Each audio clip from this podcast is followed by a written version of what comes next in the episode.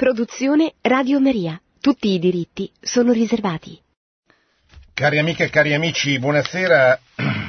Ci occuperemo eh, questa, sera, questa sera, questo martedì, lo dedicheremo a un tema che abbiamo affrontato in una recente tavola rotonda, il tema della crisi che sta investendo il Venezuela. Ma eh, partiamo dal Magistero, la nostra trasmissione è la voce del Magistero, partiamo dall'appello che il Santo Padre ha rivolto al mondo eh, domenica scorsa parlando eh, dopo l'Angelus della tragica situazione in cui versa questo popolo. Eh, Papa Francesco ha detto il 5 luglio ricorrerà la festa dell'indipendenza del Venezuela.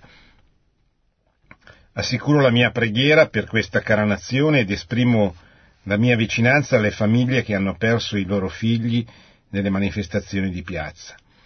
Il Papa fa riferimento a una cosa che abbiamo ricordato molto frequentemente con eh, Donaldo Fonti e con il professor eh, Napolitano che era in collegamento da Caracas durante l'ultima eh, tavola rotonda, la quarta domenica del mese scorso,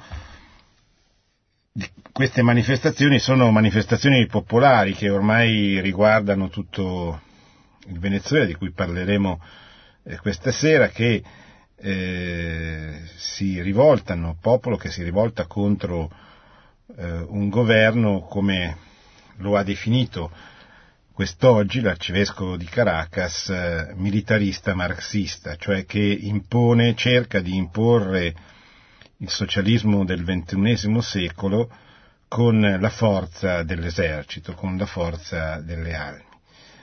In un paese oltretutto reso estremamente povero da una crisi spaventosa alla quale il sistema non è riuscito a far fronte come ci è stato abbondantemente spiegato nel corso di quella tavola rotonda.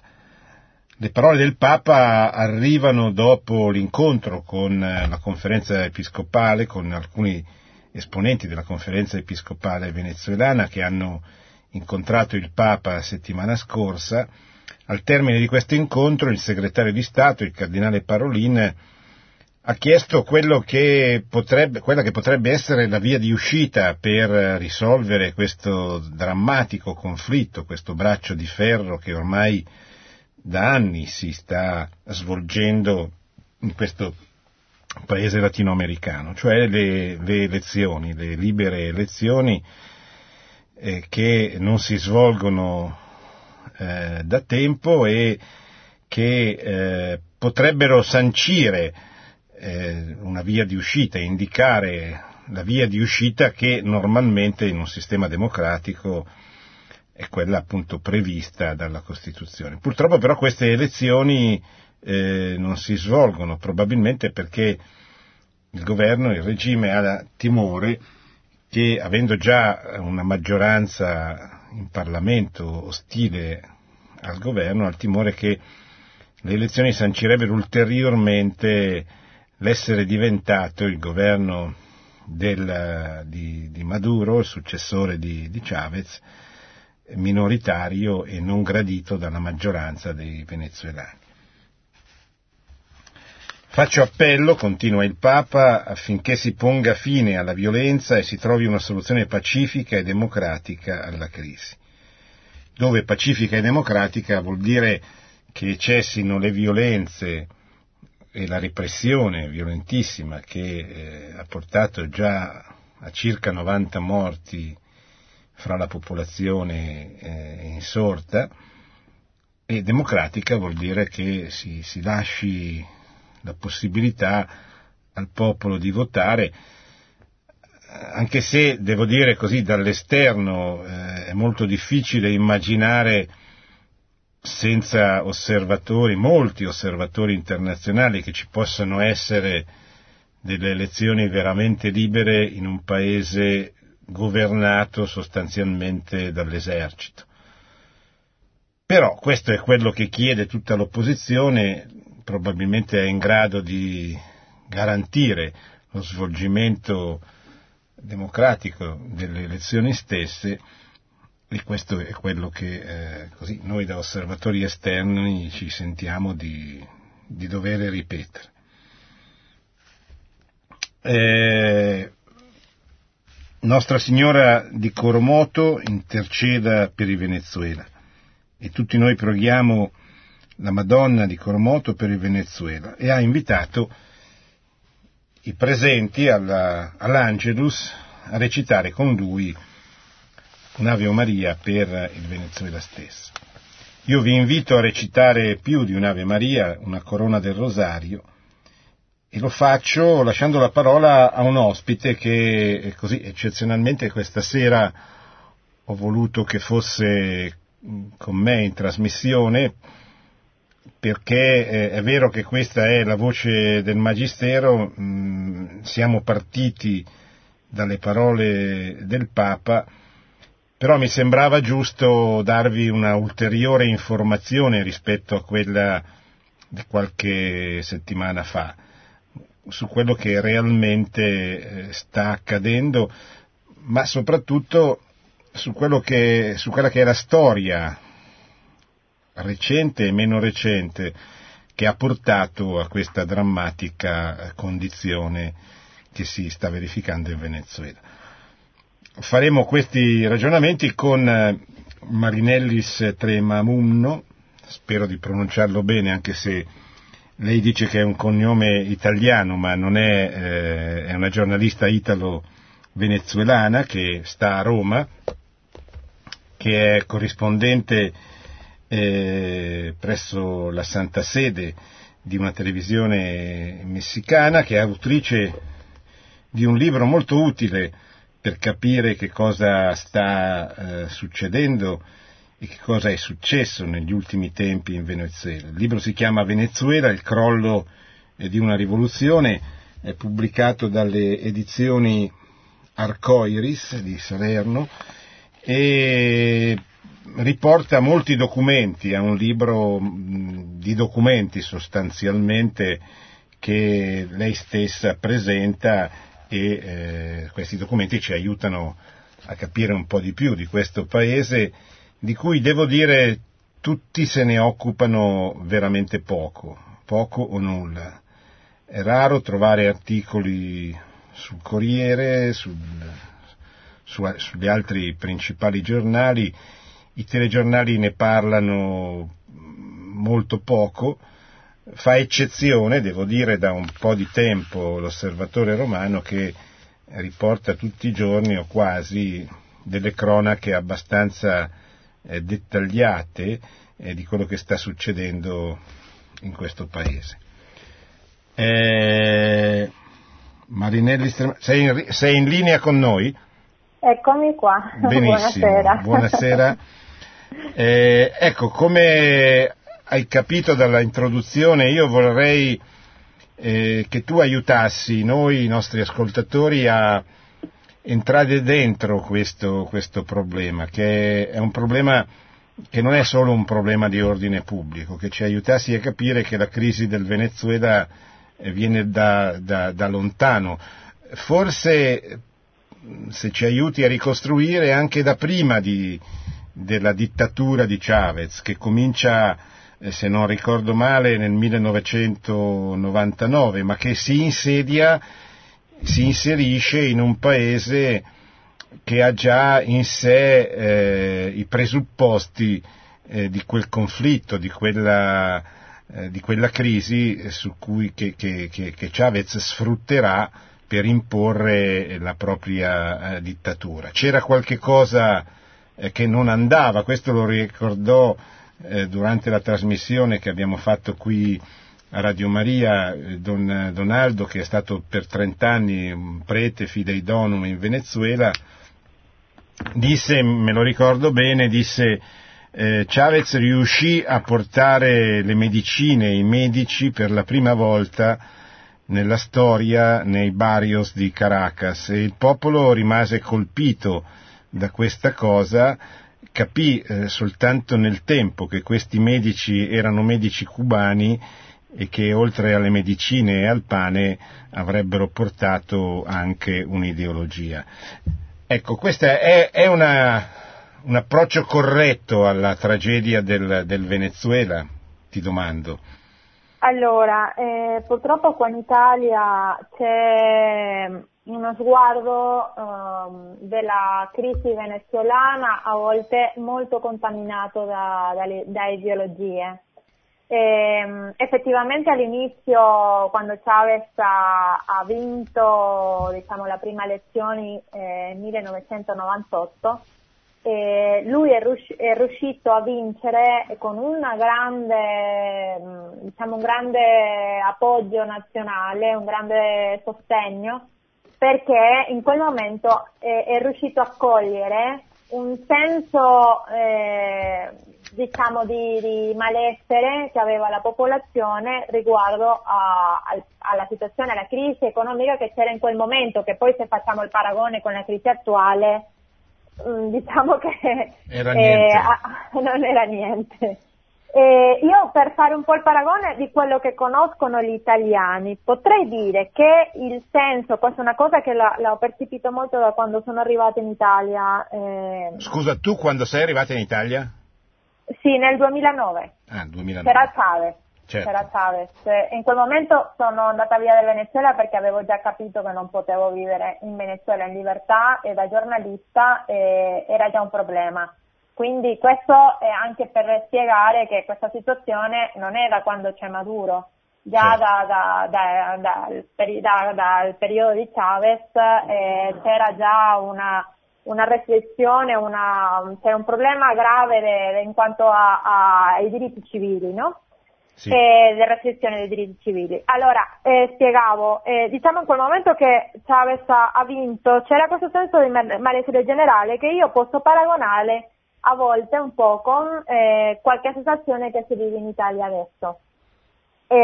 magari che la gente sente un po' di crisi, magari c'è difficoltà, c'è disoccupazione, c'è in generale una, molto disagio, ehm, con il sistema, un po' era quella la situazione, ma con una difficoltà in più che in genere in Latino America ci sono queste disuguaglianze molto, molto forti eh, che qui in Italia diciamo mh, mm, è, eh, queste realtà non sono così marcate come, eh, come, in America Latina. Scusate se c'è qualche errore di italiano. Quando sono arrivata nel 2009 non parlavo italiano.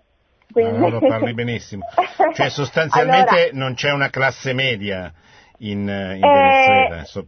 Adesso no, perché adesso stiamo parlando di un paese che l'80% della popolazione si trova in, eh, in praticamente in, eh, hanno problemi per mangiare, hanno sì. insicurezza alimentare, così è stato denominato sì. dall'Organizzazione Mondiale della Sanità. E quindi c'è una crisi umanitaria in atto adesso, quindi in un paese dove c'è un 80% di persone che non mangiano tre pasti al giorno, possiamo dire che no, non c'è più una classe media, ok? Certo. Ma quando ha vinto Chavez sì, c'era una classe media, c'era questa disuguaglianza molto tipica dell'America Latina, no? queste favele, ma e, e anche e, classe media e settore diciamo benestante, ma e, ehm, comunque mh, se magari eh, studiavi, lavoravi, riuscivi a avere qualche mobilità sociale. Sì. Adesso questo è impossibile, adesso anche se ti lauri, lavori, ti prendi una laurea, lavori, non, non riuscirai mai a comprare una casa, a, cioè, neanche a mangiare con lo stipendio che c'è. Adesso, oggi eh, è stato annunciato eh, il nuovo stipendio eh, minimo e, mh, che poi eh, nel 2017 eh, praticamente lo stipendio è stato alzato tre volte per far capire l'inflazione drammatica che c'è. A gennaio un 50% di, di incremento, a maggio un 60% e e il primo luglio un 50%, quindi questo fa capire un po' l'inflazione assurda che si vive in Venezuela che è praticamente un 700%. Certo. Questo è, è, è, impossibile vivere in un, in un contesto del genere. L'osservatore allora, romano parla di 750% se non mi ricordo male. Sì, perché continuamente la situazione peggiora ogni giorno, no? Certo. secondo il Fondo Monetario Internazionale è, è circa il 700%. Ma certo. per finire un po' la, la, la idea che volevo spiegare, quindi quando lui ha vinto, E c'era questo senso di malessere e, a, e, lui è riuscito a cogliere con molta retorica e, um, questo, que, questa sensazione e la gente ha fatto praticamente un voto castigo contro il sistema. Sì. E, um, e, così è arrivato al potere, ma non, non dobbiamo dimenticare che lui prima era, era, aveva fatto già un colpo di Stato, lui sì. era già un militare che è stato in galera, sì. quindi questo fa capire già chi è il personaggio, no?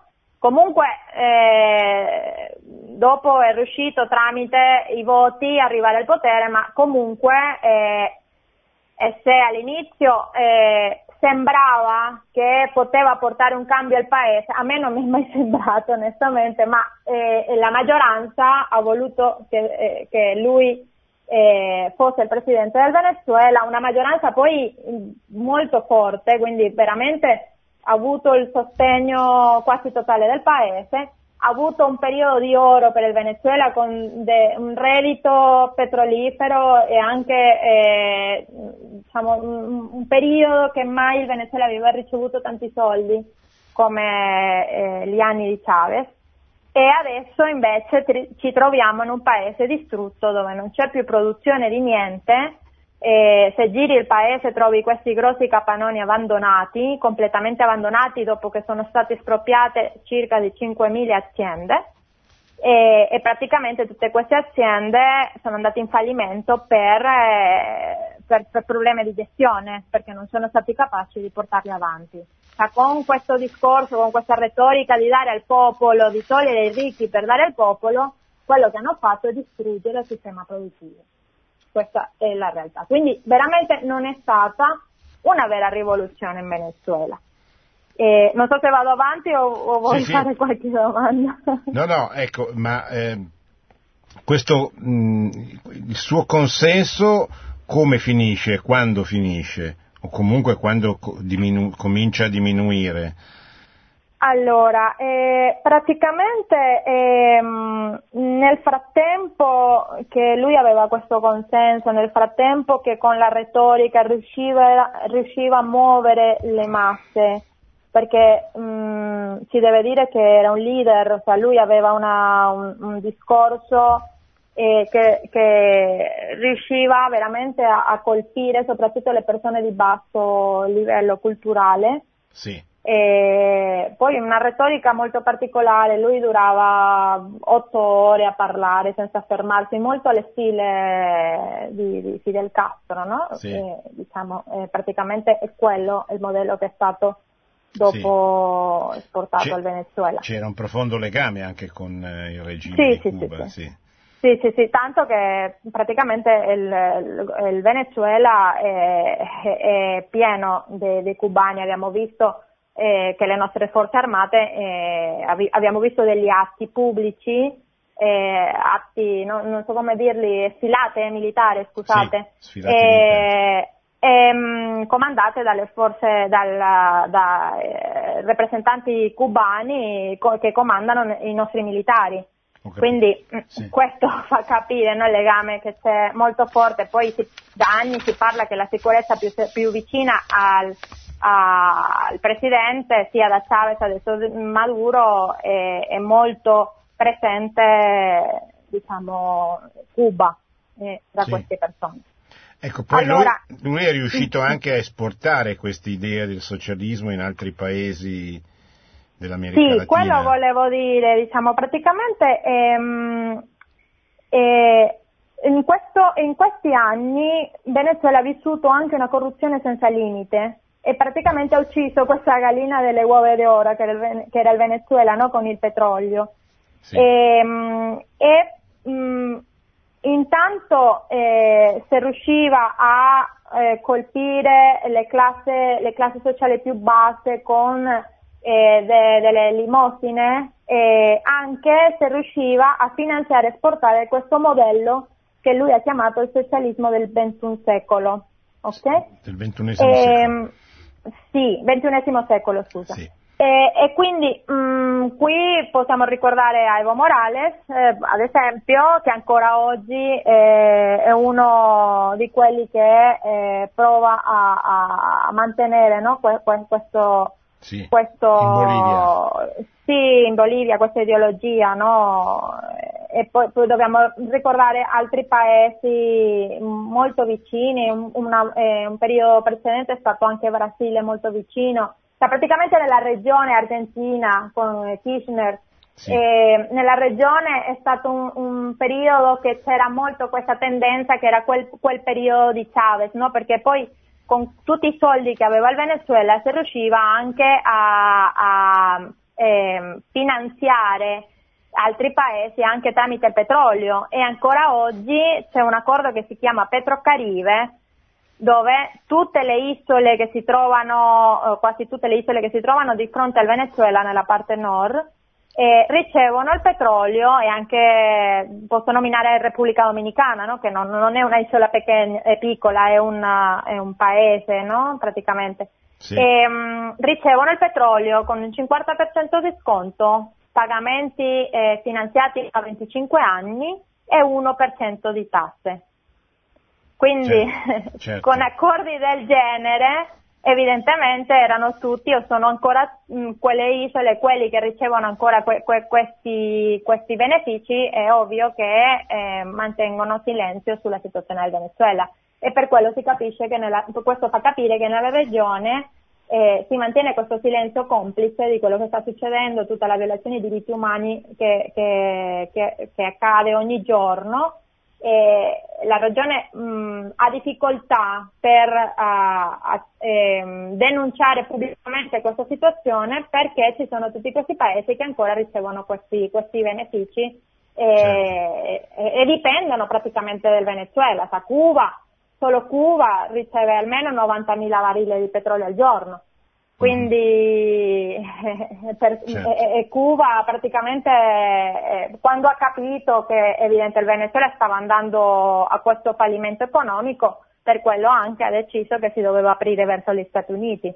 Certo. E, e, quindi questo per far capire un po' il contesto internazionale che, dove si trova adesso il Venezuela e per, questa, per questo contesto della regione per, eh, una settimana fa, non ricordo adesso la data precisa, eh, c'è stata una discussione all'interno de, dell'Organizzazione degli Stati Americani per tentare, non era la prima ma diciamo quella più recente, per tentare di eh, dichiarare la rottura dell'ordine democratico in Venezuela con l'applicazione della Carta Democratica.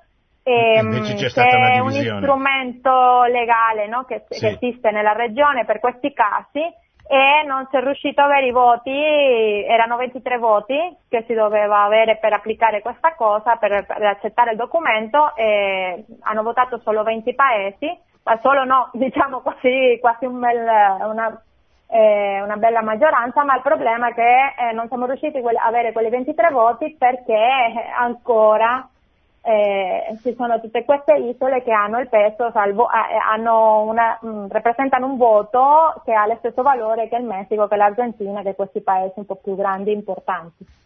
Certo. E, e, questa è la difficoltà regionale. Per, per quello ancora, al, al, almeno al, eh, dentro delle Americhe, non si riesce a prendere una decisione sul Venezuela. Poi eh, anche a livello internazionale, la, la, la, comunità europea, ci sono delle, delle, mm, dei discorsi, no? Mm, una settimana fa anche eh, eh, Gentiloni insieme al Presidente della Spagna hanno fatto una lettera eh, manifestando la loro preoccupazione e condannando no? quello che sta succedendo in Venezuela, ma ci, ci troviamo già in una fase che non servono più questi discorsi, perché certo. è, è, così grave quello che sta accadendo all'interno.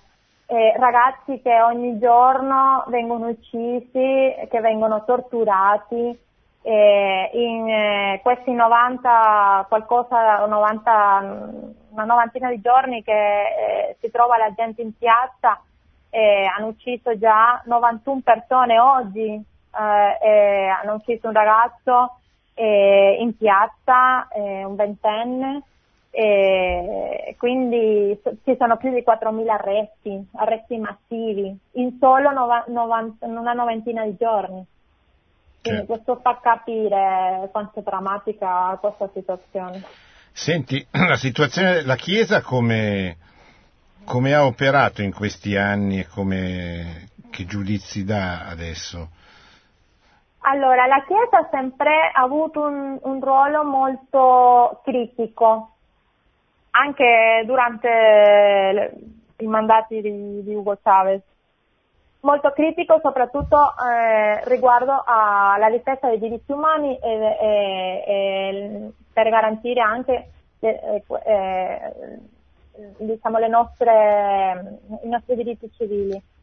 E sempre ovviamente con molto rispetto hanno, hanno, pubblicato diversi documenti che sono pubblici, quindi chi vuole eh, informarsi un po' di più può andare sul sito della conferenza episcopale venezuelana e può trovare tutte, tutti questi documenti, comunicati, anche esortazioni pastorali che parlano. E, ecco, leggendo intanto... questi documenti si può capire anche eh, come è stato, come, vol- come, come eh, sono accaduti fatti no? queste, questa, questi anni. Ecco, intanto e, ci ma... dici come è composta la Chiesa in Venezuela, quante diocesi ci sono, i cattolici sono la maggioranza, ma che percentuale, insomma, com'è la situazione, adesso a prescindere dalla, dal contesto drammatico così, ma anche dal punto di vista dell'evangelizzazione è un paese che si sta secolarizzando molto oppure è un paese dove il costume è rimasto abbastanza fedele? No, è, è, un paese molto fedele, stiamo parlando di 25 milioni di fedeli, circa, eh, che è praticamente il 96% della popolazione. Cioè quindi... 25 milioni di, di, abitanti con il 96%? Eh no, di fedeli. Ah, di fedeli. Cioè, sì, cioè praticamente il Venezuela non ci sono censimenti recenti, no? ma si parla che sono 28 milioni di persone, 30 milioni di persone, poi non si sa la cifra eh, precisa perché è anche emigrata un, molta, c'è un'emigrazione molto forte, soprattutto negli ultimi quattro anni, no? Sì. Eh, ma i dati che uno più o meno può vedere sul web si parla di una, di una chiesa con un 96% della popolazione cattolica.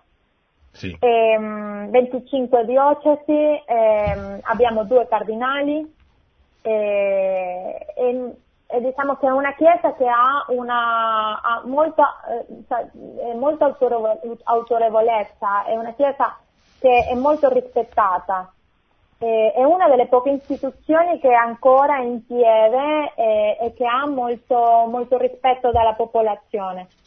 Ehm, è una voce molto importante nella difesa dei diritti umani e per quello è stata anche perseguitata e ha ricevuto molti attacchi eh, sia dagli stessi rappresentanti del governo sia da, dai collettivos, che sono questi gruppi paramilitari armati che si trovano dentro il paese, che peraltro dobbiamo dire sono gruppi creati da Chávez, no? da Maduro.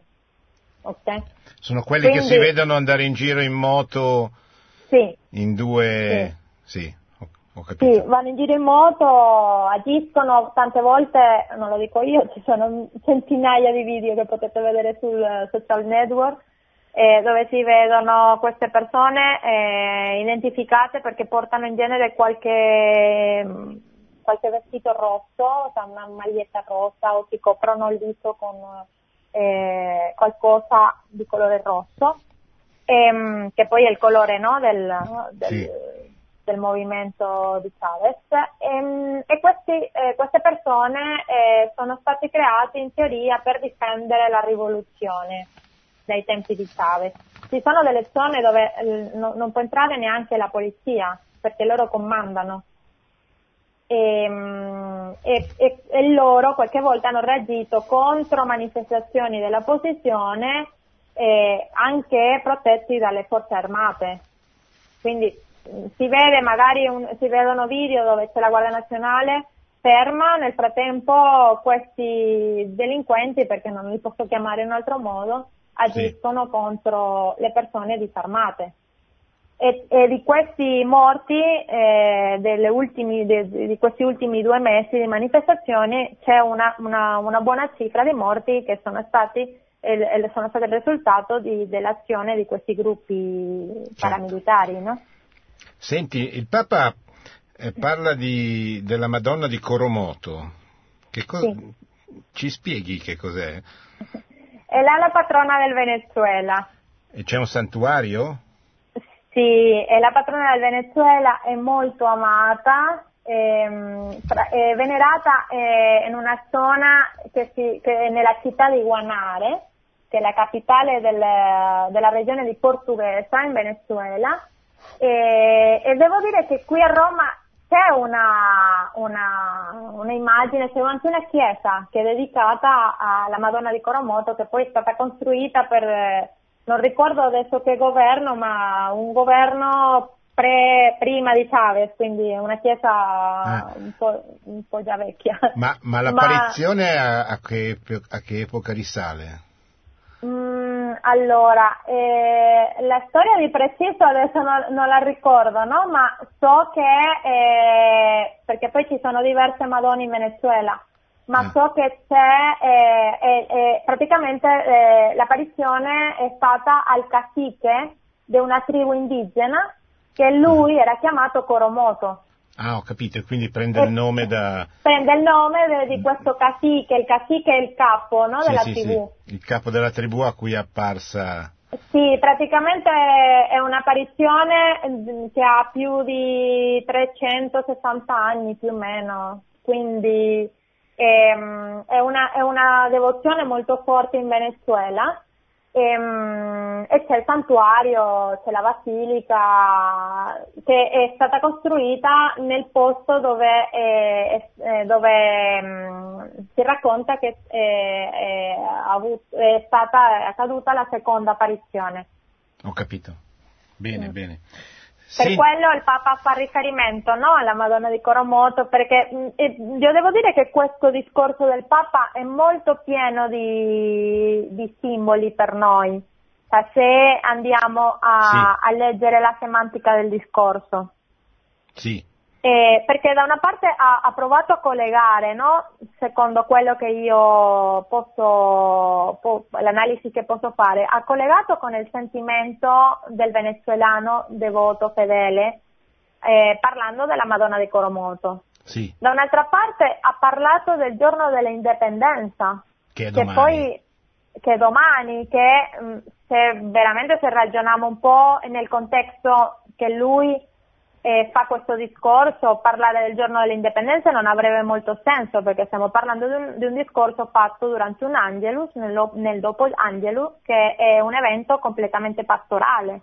Sì. E fa riferimento a, al giorno dell'indipendenza che diciamo mh, è una festa civile, non c'entra niente con l'Angelus, no? Sì. Eh, ma se noi mh, mm, mm, ragioniamo un po', forse sarebbe un modo anche di collegare su quello che sta vivendo il paese, senza dire direttamente eh, qualche cosa che può eh, creare più problemi con il governo, no? perché capiamo anche che il contesto era pastorale eh, dell'Angelus e ve- credo che non, non, sarà possibile mai vedere un Papa che fa un discorso politico in un, uh, in un evento del genere e quindi magari il modo di dare un segnale, di dare una, una parola forse di, di, speranza era nominare questa, questa, festa che è molto importante che è il giorno dell'indipendenza che adesso per noi riuscire a avere un cambio del, de, di governo sarebbe avere la nostra indipendenza di nuovo.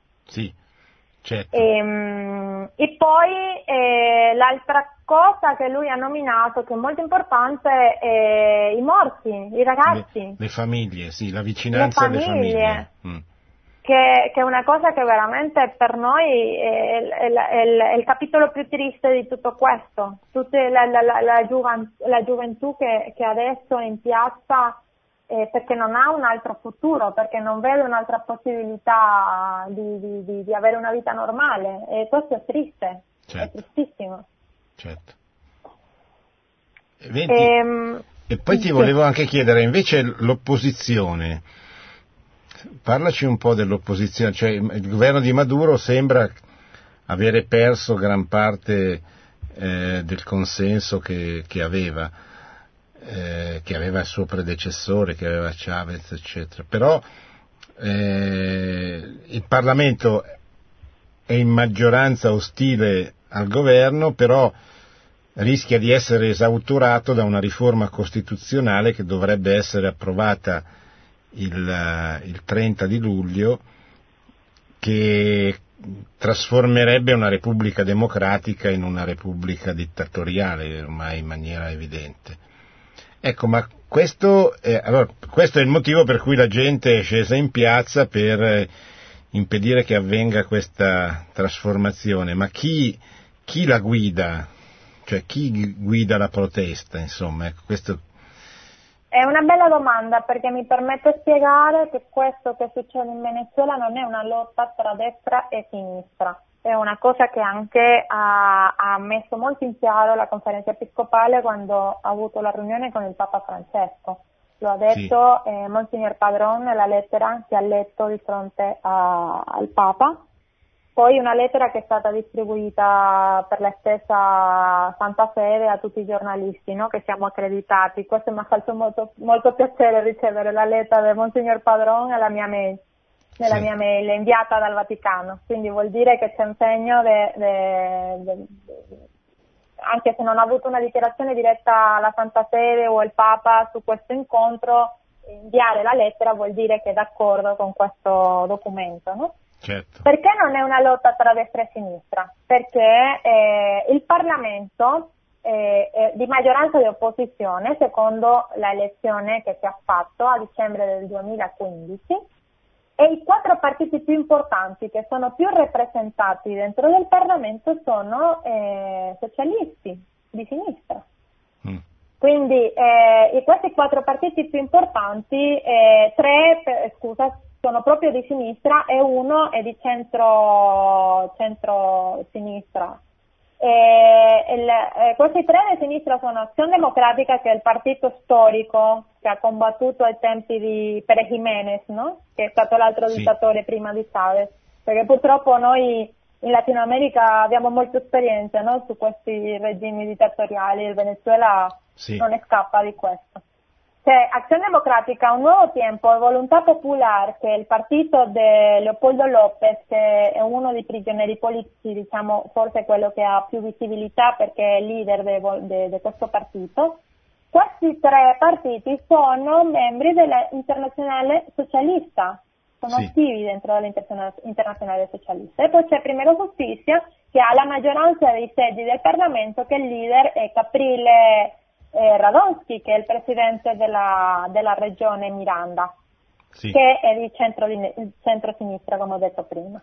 Sì. Eh, quindi questi sono i partiti più importanti, la coalizione è, è, è, ha molti più partiti, no? ma questi sono quelli più visibili, che hanno più rappresentanza e, e proprio ieri hanno eh, approvato un accordo nazionale di unità per tentare di eh, riuscire a avere una, una, uscita democratica che onestamente eh, eh, la vedo molto difficile, no? vista eh, tutta la violenza che, che certo. ha, ha, messo, eh, che ha, ha attivato il, il, governo di Nicolás Maduro no? con tutte le forze dell'ordine contro il popolo.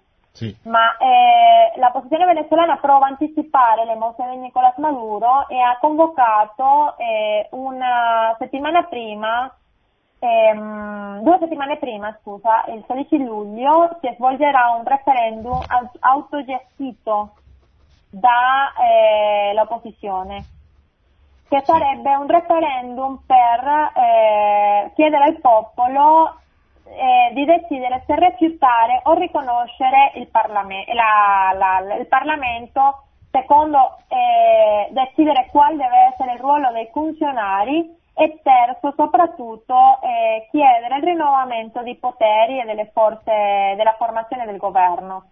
Questo per anticipare alla mossa di Maduro del 30 luglio che pretende portare avanti questa elezione della Costituente senza chiedere al popolo se voleva o no questa Costituente. Perché qui dobbiamo ricordare che quando Chavez ha cambiato la Costituzione, lui ha fatto tre elezioni. La prima le ha chiesto al popolo se voleva una Costituente.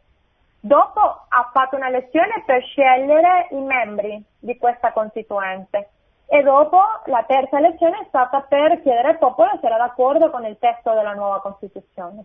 Qui abbiamo saltato il primo passo, Maduro da solo ha deciso, si è svegliato la mattina e ha deciso che doveva fare questa costituente che in realtà ehm, eh, se andiamo a vedere come viene fatta è una conferma che qui l'intenzione è semplicemente smontare definitivamente le nostre istituzioni smontare completamente eh, il sistema che c'è per imporre un, un, sistema che non è quello che vuole il popolo e per quello il popolo è in piazza da un po' di giorni. Certo. Un'ultimissima domanda, un po' impegnativa, ma magari ci torneremo in un'altra occasione. Noi mh, mm, hai parlato della, delle, della, dell'importanza che la Chiesa ha in Venezuela, ma il, il, um, esiste un laicato organizzato che diciamo, utilizza la dottrina sociale della Chiesa, la conosce, la diffonde? Ti faccio questa domanda perché spesso eh, in, in, in America Latina, ma non solo, eh, ci sono situazioni esplosive che poi in qualche modo magari si risolvono, eh, ma poi non c'è una classe dirigente che è in grado di ricostruire il paese sulla base, per esempio in questo caso, visto che è un paese con una larga maggioranza cattolica, sulla base della dottrina sociale della Chiesa, quindi rispettando tutti quei principi fondamentali del bene comune che poi vengono, che, che, in questo momento sono violati e che per tanto tempo sono stati violati. Ecco, esiste secondo te che tu sappia, insomma, esiste una, una cultura sì. politica, diciamo così, che si ispiri alla dottrina sociale della Chiesa, al Vangelo? Sì, completamente. Attualmente c'è il Consiglio nazionale dei laici di Venezuela che è molto attivo poi dobbiamo dire anche che i partiti tradizionali che, che ci sono e, e, e, che esistono da prima di Chavez sono partiti con una, ci sono dei partiti che hanno proprio dei principi cattolici. Devo ricordare Copei, ad esempio. Come? Che attual, Copei si chiama, eh, che, che è social cristiano ah. come partito ehm, è, è, diciamo quello più, è, è l'esempio più, più clamoroso no? De, della presenza. Ma co- cosa vuol dire COPEI facendo lo spelling? Comité di organizzazione politica elettorale indipendente. Ah, ok. Allora, eh, ma questo perché lo sto vedendo su internet perché in genere uno è abituato a chiamarlo Copei, ma certo. mm, eh, non, non, conosci poi l'acronimo, no? Perché certo. è un po' complicato. Certo, certo. ma è la democrazia cristiana. Sì, Quindi sì. è molto presente la Chiesa, è molto presente eh, diciamo, i principi religiosi, è un popolo con una, è molto fedele il popolo venezuelano. E, e per quello anche eh, vediamo che nelle manifestazioni la gente fa delle preghiere, e, um, vediamo um, la gente che scende in piazza con il rosario, con immagini religiose, sì. abbiamo visto le processioni, eh, eh, sono um, processioni dove non è solo la processione religiosa, c'è proprio il senso di anche di, di manifestare il disagio su quello che sta accadendo nel paese e in mezzo ad una processione si, si capisce no? che eh, certo. c'è questo movimento sociale e, e, c'è insieme la religione con questo senso di, di, di movimento cittadino, per spiegarlo in qualche modo. Sì. Sì, sì. Quindi la Chiesa è molto presente e è una Chiesa anche molto rispettata, cioè non vediamo mh, delle scandali, dei scandali in situazioni strane, cioè veramente che mh, i venezuelani in generale siamo molto orgogliosi del, del nostro episcopato, sì. sono persone che veramente sono usciti in maggioranza del proprio popolo, che sono cresciuti insieme al popolo e si trovano proprio in mezzo del popolo e lottando vediamo vescovi che partecipano alle manifestazioni, suore, preti mm. che dichiarano, sono molto attivi politicamente. Non, non, è una chiesa che si mette da parte, è una certo, chiesa certo. attiva certo. nella difesa senza essere parti, de, de, di un partito, no? Sì, sì, sì, capito, capito. Certo. è molto attiva nella difesa dei diritti civili. Bene, senti, se puoi stare ancora mezz'ora, eh, adesso mm, facciamo un breve stacco musicale e poi eh, rispondiamo alle, alle, domande dei nostri ascoltatori. Se puoi, Benissimo. se no... Sì, sì. Benissimo, grazie.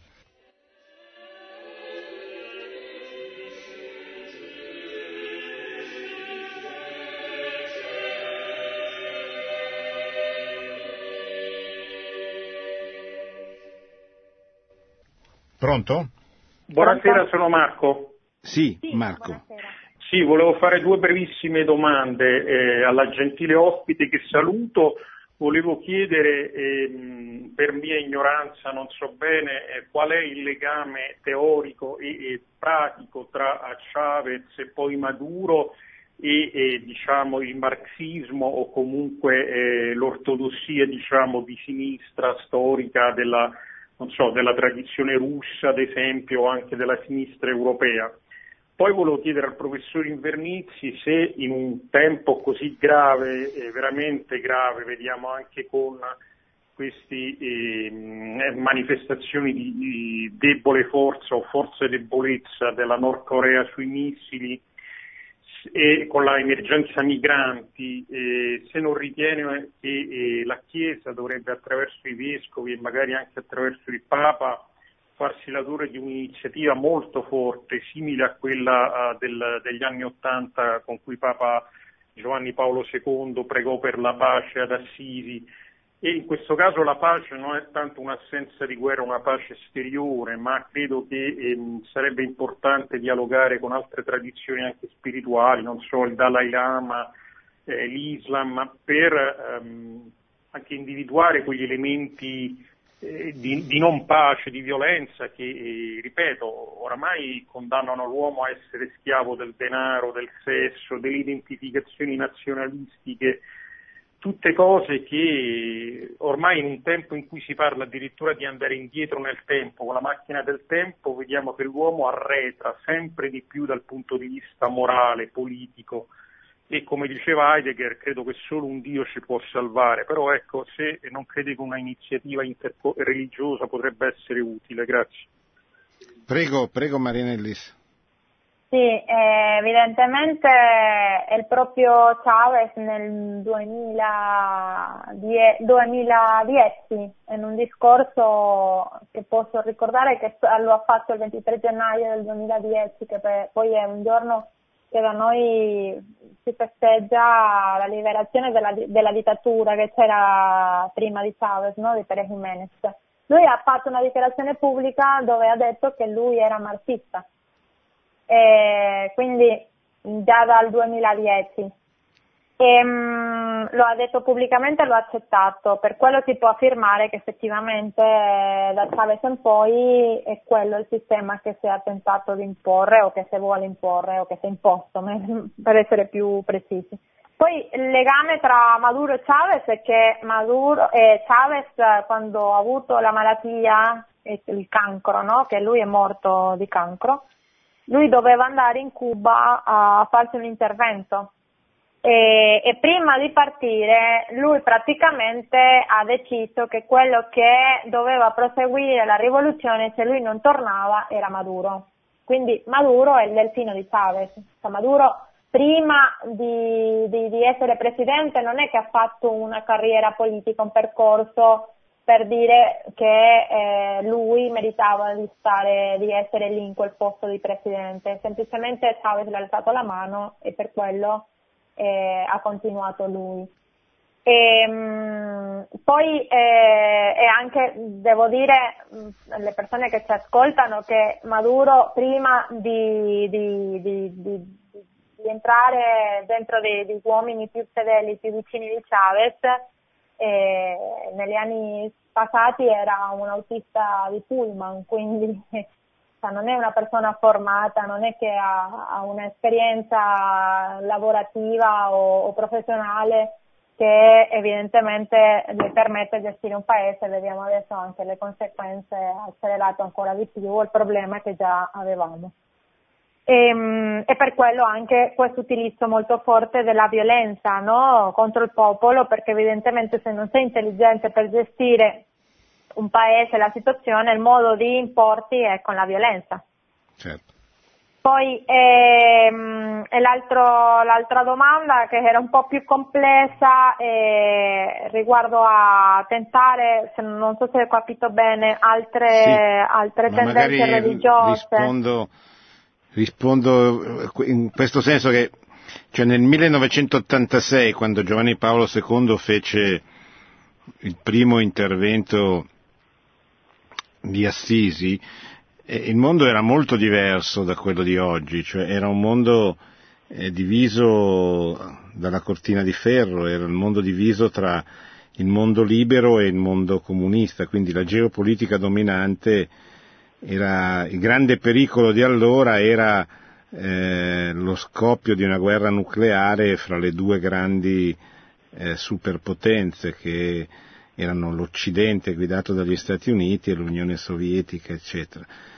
Oggi sarebbe più complicato, molto più complicato fare un, un incontro tipo quello di Assisi avendo come fine eh, la, la, la, pace, perché eh, sono esplose tante situazioni culturali diverse che si sono contrapposte fra di loro. Per esempio, il tema che stiamo affrontando questa sera è molto più complesso perché c'è un, un, un, regime che cerca di imporre il marxismo, ci sono dei partiti socialisti non marxisti che si oppongono, eh, come lo qualifichiamo dal punto di vista geopolitico? Cioè come mettiamo il problema dell'Islam e del fondamentalismo dentro un contesto di questo genere?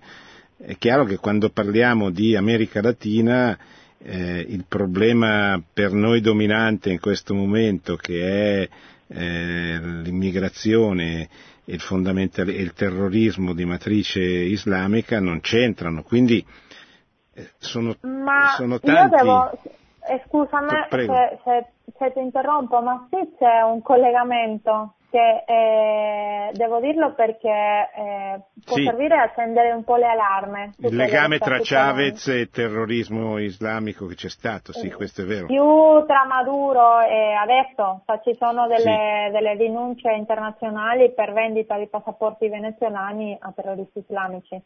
Sì. E, e, poi però c'era, anticamente, c'era un rapporto tra Ahmadinejad sì, sì, sì, sì, sì, sì molto visibile, no? quelle amicizie però, dei tempi di Chavez. Però questo è, è, è più un, è un problema, diciamo così, di, di alleanze politiche sì. eh, più che un problema, diciamo così, popolare. Ecco, a livello popolare la gente mm, non vede non questo, niente. bisogna spiegarglielo, raccontare, certamente ci sono dei collegamenti anche inquietanti, il, il legame tra il Venezuela e l'Iran, per esempio, eh, che c'è sempre stato, però sono cose che ma non del popolo, ecco, del non governo. Del popolo, ecco, dei governi. Cioè, il venezuelano vede questo problema dell'estremismo del, islamico, lo vede come un problema molto lontano. Lontano, certo. non lo capisce, il venezuelano non, non, non ha idea. Non, certo. noi non abbiamo una presenza importante di musulmani certo. dentro del, del Venezuela, eh, c'è una piccola presenza ma non, non, non è una, una, presenza importante, cioè, è molto strano che hai contatto con una persona certo, eh, che, che, ha questa religione, poi eh, l'ho detto prima, no? un paese con un 96% di, di popolazione certo. cattolica. Bene, pronto? Pronto? Prego, prego. Sì, ehm, Guardi, io volevo ringraziare per la trasmissione, non mi è sfuggito l'Angelus eh, di domenica del Papa che eh, alla fine... Da dove chiama, scusi? Allora, chiamo dal Trentino. Sì. Mm, e non mi è sfuggito l'Angelus, dicevo, le, l'affermazione appunto coraggiosa, eh, diciamo politicamente, ecco, anche sì. del Papa in quest'ultimo Angelus. E volevo anche dire eh, che in passato io ho abitato a Roma eh, parrocchia citata dalla, almeno eh, penso che sia quella, Nostra Signora del Coromoto, in San Giovanni di Dio ai Porti Portuensi. E questa parrocchia prima stava in un garage, non si trovavano i fondi per eh, costruire assolutamente, trovare il terreno poi parla con il signor Gulizia, ha avuto queste, questi aiuti dal Venezuela eh. e, e, negli anni Ottanta si è costruita questa parrocchia che è stata visitata anche da Giovanni Paolo II. E, è quella che ho nominato prima, parte, dove sì. c'è la Madonna di Coromoto. Sì. Ah, ecco, ecco, questa comunque è una parrocchia che è stata costruita recentemente, negli anni Ottanta. Comunque ecco, volevo dire, porre questa di domanda, se da fonti giornalistiche, oltre questi morti che ci sono causanti in queste ultime manifestazioni, sono documentate anche morti, visto l'isolamento economico del Venezuela, eh, di, di, persone che a questo punto non ricevendo aiuti assaltano i negozi, eh, quindi probabilmente anche la situazione in ospedali eh, penso che sia grave per mancare medicina, così erano le notizie qualche tempo fa se ci sono quindi altre sofferenze gravi della popolazione o se in altri modi la popolazione riesce a ricevere comunque aiuti dagli stati vicini. Grazie. Bella domanda perché è molto importante questo e, e lo dobbiamo dire. Ehm, la popolazione venezuelana vive un momento veramente di crisi umanitaria e mh, mm, far arrivare aiuti internazionali è praticamente impossibile perché il governo eh, ha negato, ha rifiutato eh, gli aiuti eh, anche del governo italiano, devo dire, che ha offerto inviare medicinali, ehm, perché non vogliono riconoscere che c'è una crisi umanitaria. Cioè, si parla che in Venezuela c'è una scarsità di medicinali che arriva a circa il 90% e poi di cibo praticamente un 80%, cioè non si trova da mangiare, se lo trovi lo trovi a prezzi che sono impagabili e prezzi anche più cari di quanto costa qui fare la spesa. Ok? Perché come non si produce più niente nel paese, praticamente tutto è importato, quindi potete immaginare cosa significa ricevere un stipendio che mh, mm, se facciamo eh, un paragone eh, sarebbe più, più o meno un 12 dollari al mese, riuscire a sopravvivere in un paese dove i prezzi sono più cari a quelli che noi abbiamo qui in Italia per fare la spesa. Da qui noi per fare la spesa un mese è impossibile che la fai con 12 dollari al mese, no? Certo. E quindi immaginate cosa significa avere una famiglia con quale stipendio, cioè, praticamente eh, c'è un mercato parallelo, un, cioè, si, si, è spinto molto eh, questo lavorare in nero, cioè, la gente sempre sta vedendo cosa può rivendere, cosa per riuscire a sopravvivere e arrivare alla fine del mese. E, ehm, la cifra più agghiacciante è che l'82% della popolazione si trova in insicurezza alimentare, che dicevo prima. E praticamente anche le famiglie, il 50% solo a Caracas, il 50% delle famiglie eh, ricevono l'acqua solo tre volte a settimana. E Caracas poi, che è la città, la capitale, immaginate cosa succede all'interno, un'acqua che poi è contaminata, non ci sono dei controlli eh, I bambini minori di due anni, eh, il 45% sono malnutriti. Queste sono cifre dell'Organizzazione Mondiale della Sanità, che sono cifre che hanno consegnato i vescovi e l'episcopato al Papa in quella riunione. Loro hanno consegnato un rapporto di, di Caritas Venezuela mm-hmm. dove eh, raccontano questo che sto dicendo io perché ho ricevuto la copia del, del rapporto e poi ehm, possiamo anche eh, vedere altre cifre, cioè praticamente il 60% eh, eh, si è alzata in un 60% la, la, mortalità materna delle madri, delle donne. Il, I bambini nel 2016 la cifra ha superato un 30% di quella del 2015 vediamo se riesco a averla di preciso adesso in mano. Poi la, la situazione più grave è, è, quella della criminalità. Nel 2016 eh, sono morte mh, circa 29.000 persone eh, per eh, la delinquenza comune, quindi c'è praticamente una guerra. Eh. Ma scusa, la, la, la criminalità è legata al traffico della droga oppure è, così una criminalità, criminalità comune di, di... È criminalità comune, c'è droga, c'è un po' di tutto, è, c'è corruzione, c'è la, la, la stessa polizia mh, mm, è mm. corrotta, non, cioè, non, sai chi è più delinquente, se è il poliziotto o il delinquente che ti trovi, cioè, non, mm. devi pregare di non trovarti nessuno dei due, perché non è che ti puoi fidare della polizia. C'è molta corruzione, eh, c'è caos, c'è impunità, un 99% di impunità.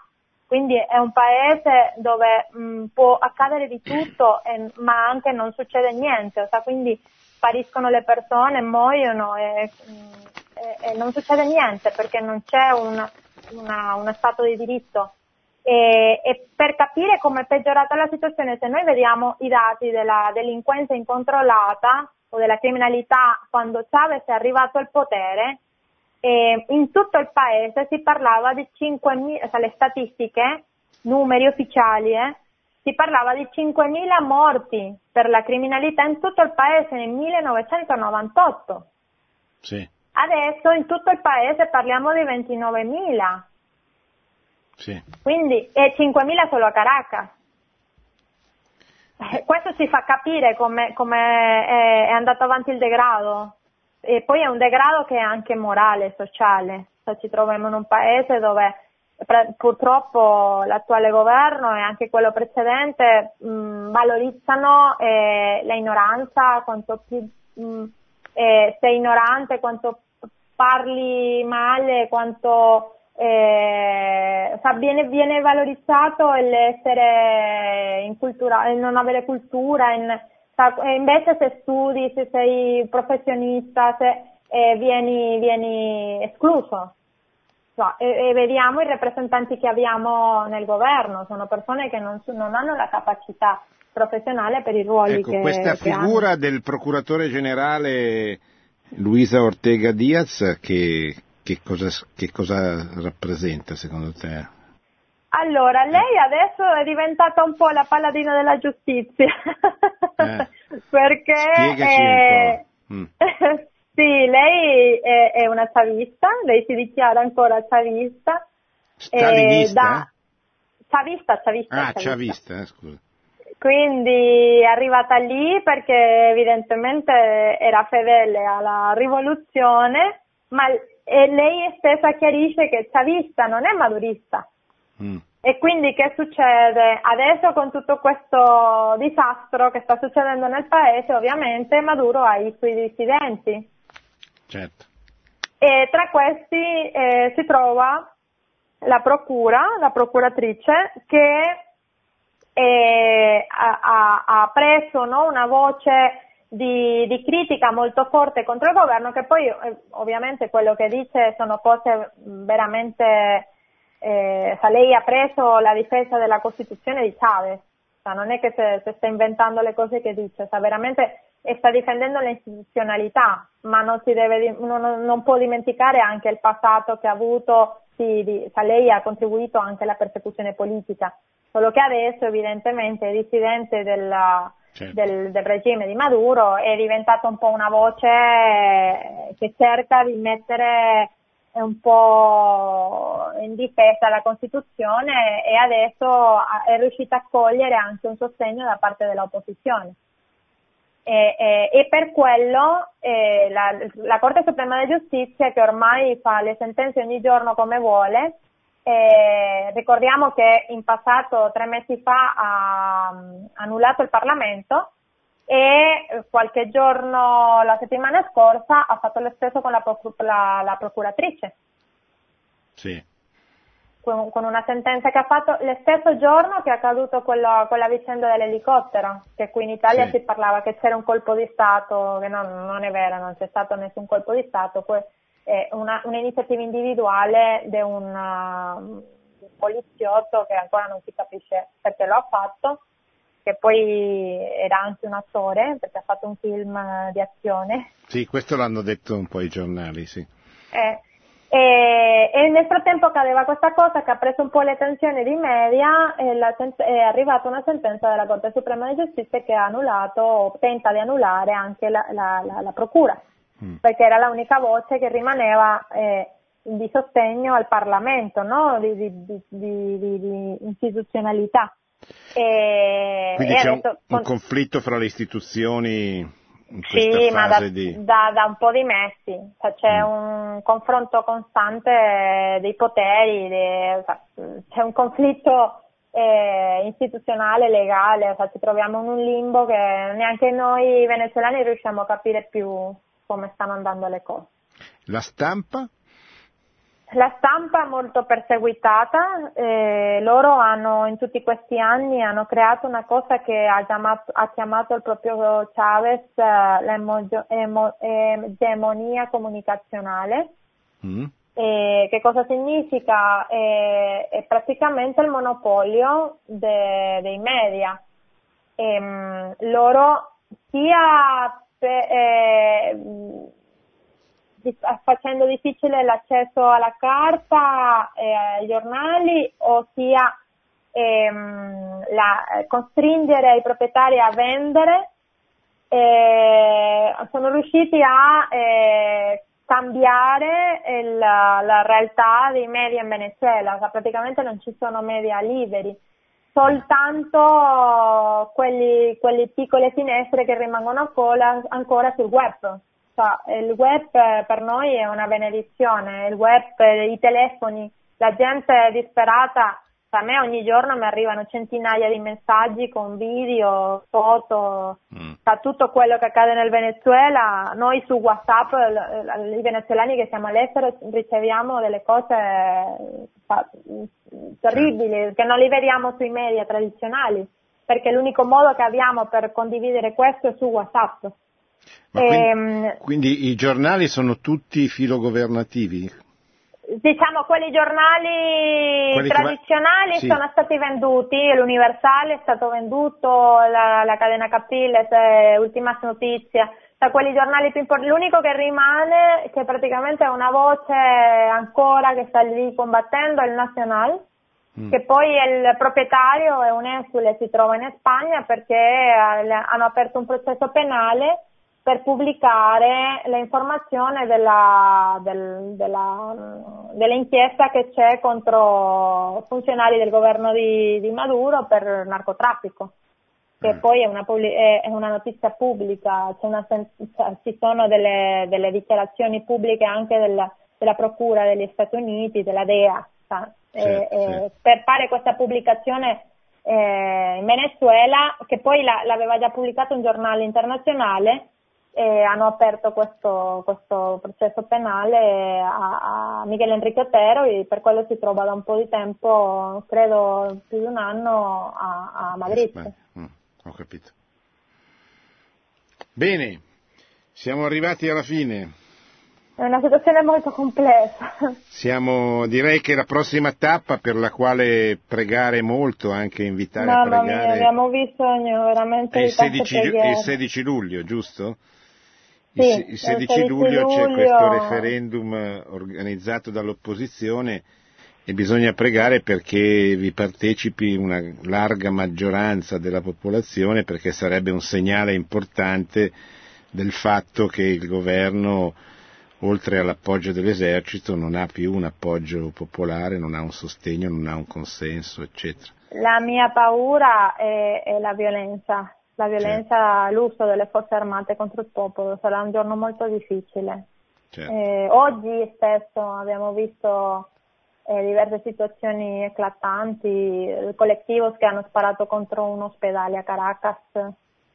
Mm. Eh, c'è qualche pubblicazione sul mio Facebook se qualcuno vuole andare a, a approfondire. È, mm, è, è, è, drammatica la situazione, si vive proprio in una guerra, c'è un bollettino di guerra ogni giorno di cosa sta succedendo, vi invito a, a approfondire, a capire cosa sta succedendo perché questo che succede in Venezuela, lo dico nel mio libro, può, può, può accadere anche in Italia, in qualunque posto del mondo, quindi dobbiamo capire quello certo. che succede intorno a noi per evitare queste situazioni.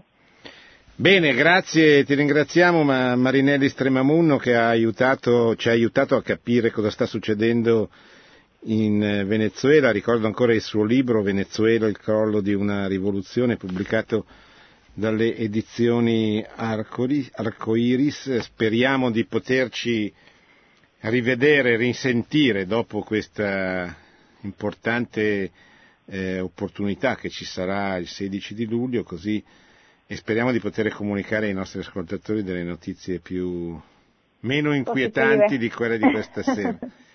Grazie, grazie ancora, grazie di cuore. Arrivederci. Arrivederci.